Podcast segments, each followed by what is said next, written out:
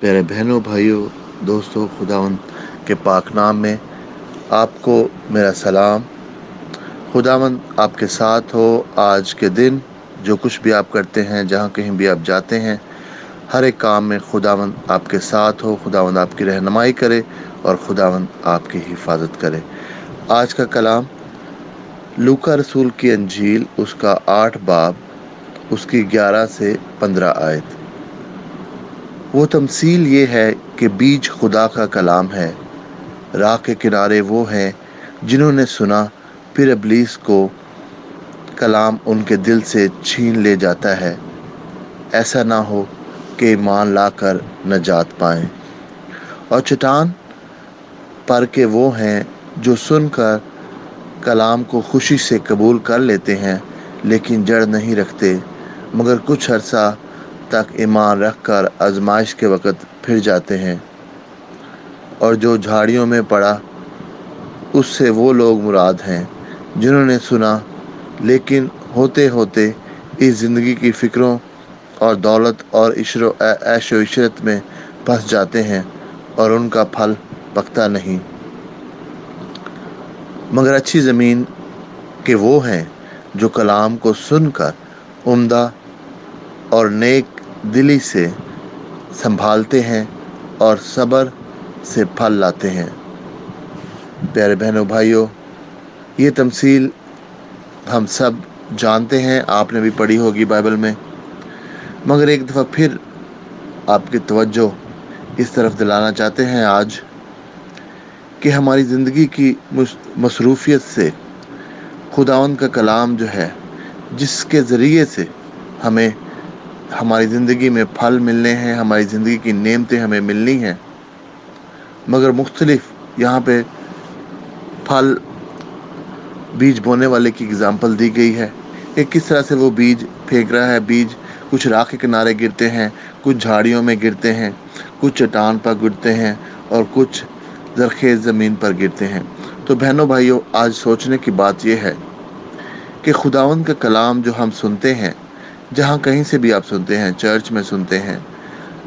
یہ کلام what's app پہ میں آپ کو بھیجتا ہوں، یہ سنتے ہیں۔ یا اور بہت سارے خادم ہیں خدا کے، جو کہ کلام شیئر کرتے ہیں۔ میڈیا کے اوپر بھی فیس بک ہے واٹس ایپ ہے، چرچز میں، یوٹیوب پہ، ہر جگہ پہ کلام کی کثرت اویلیبل ہے۔ مگر بات یہ ہے کہ ہم جو سننے والے ہیں ہم جو خود سنتے ہیں، کیا وہ کلام کا بیج جو بویا جا رہا ہے، کیا وہ کلام جو بتایا جا رہا ہے، ہمارے جو اپنی دل کی زمین ہے، وہ کیسی ہے؟ کیا وہ جھاڑیوں والی زمین ہے؟ بہت ساری جھاڑیاں ہیں کہ جس میں کلام کا بیج گرتا ہے، مگر کیونکہ اور بہت ساری جھاڑیاں ہیں، اس کی وجہ سے وہاں سے اگ نہیں پڑتا۔ جھاڑیاں یہ ہیں بین البھائیوں کہ ہمیں اور اتنی فکریں ہیں، ہماری مصروفیت اتنی ہے کہ ہم خداون کے کلام کو توجہ دے نہیں سکتے۔ ہم نے اپنا ٹائم ہر دوسری چیز میں ڈالا ہوا ہے اور خداون کی طرف توجہ نہیں ہے۔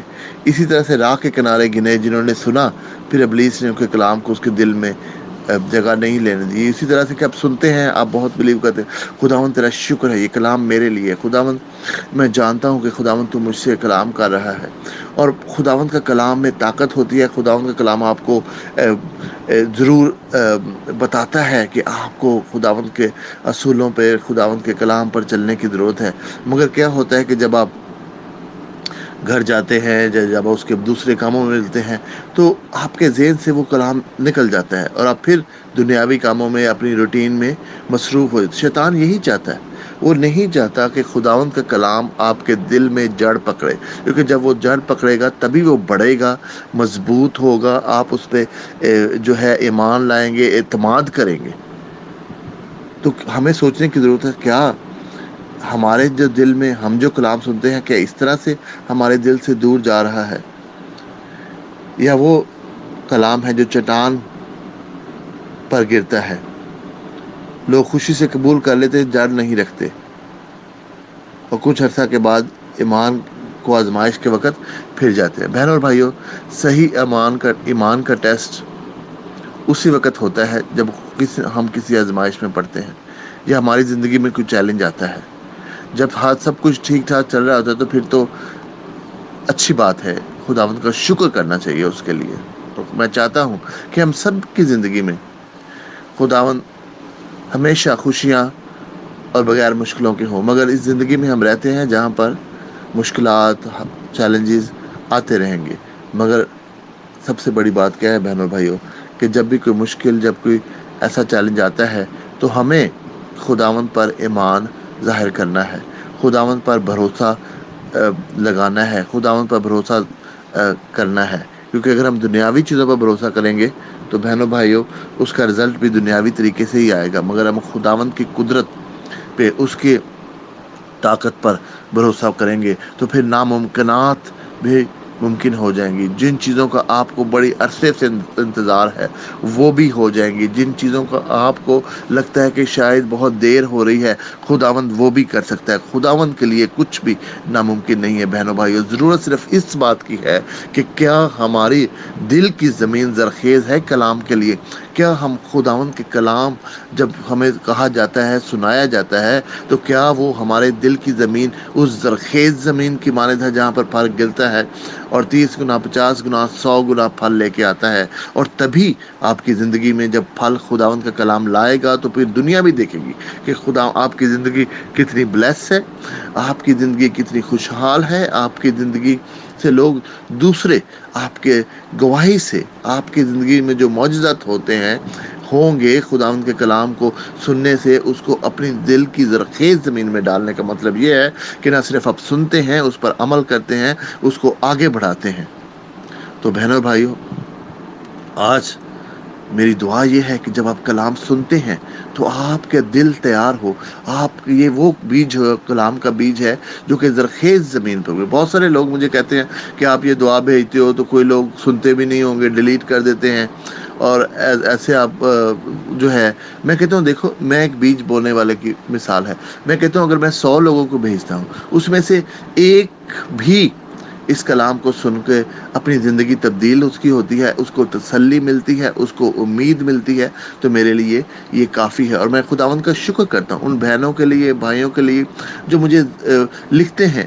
کہ خدا ان کا پاس جی تھینک یو آپ کے کلام سے ہمیں تسلی ملی، آپ کے کلام سے ہمیں خوشی ملی اور پریئر ریکویسٹ بھی بھیجتے میں وہ ساری پریئر ریکویسٹ جو میں نے آپ سے کہی تھی، میں نے لکھی ہوئی ہیں، اس کے اوپر روزانہ دعا ہوتی ہے۔ خداون ان کے، آپ کو جواب دے گا سب بہن بھائیوں کے لیے جنہوں نے مجھے پریئر ریکویسٹ بھیجی تھی۔ میں، وہ ایسا نہیں ہے کہ میں نے لے کے اس کو پوری لسٹ اس کو بنائی، پوری لسٹ کے اوپر روزانہ میں خداون کے سامنے اس کو رکھتا ہوں۔ تو آپ کو خداون برکت دینا چاہتا ہے۔ خداوند آپ کے ساتھ ہو، آپ کو برکت دے۔ آج کا دن خداوند میں تو اسے منت کرتا ہوں۔ ہم سب کے دلوں کو تو ایک زرخیز زمین خداوند بنا۔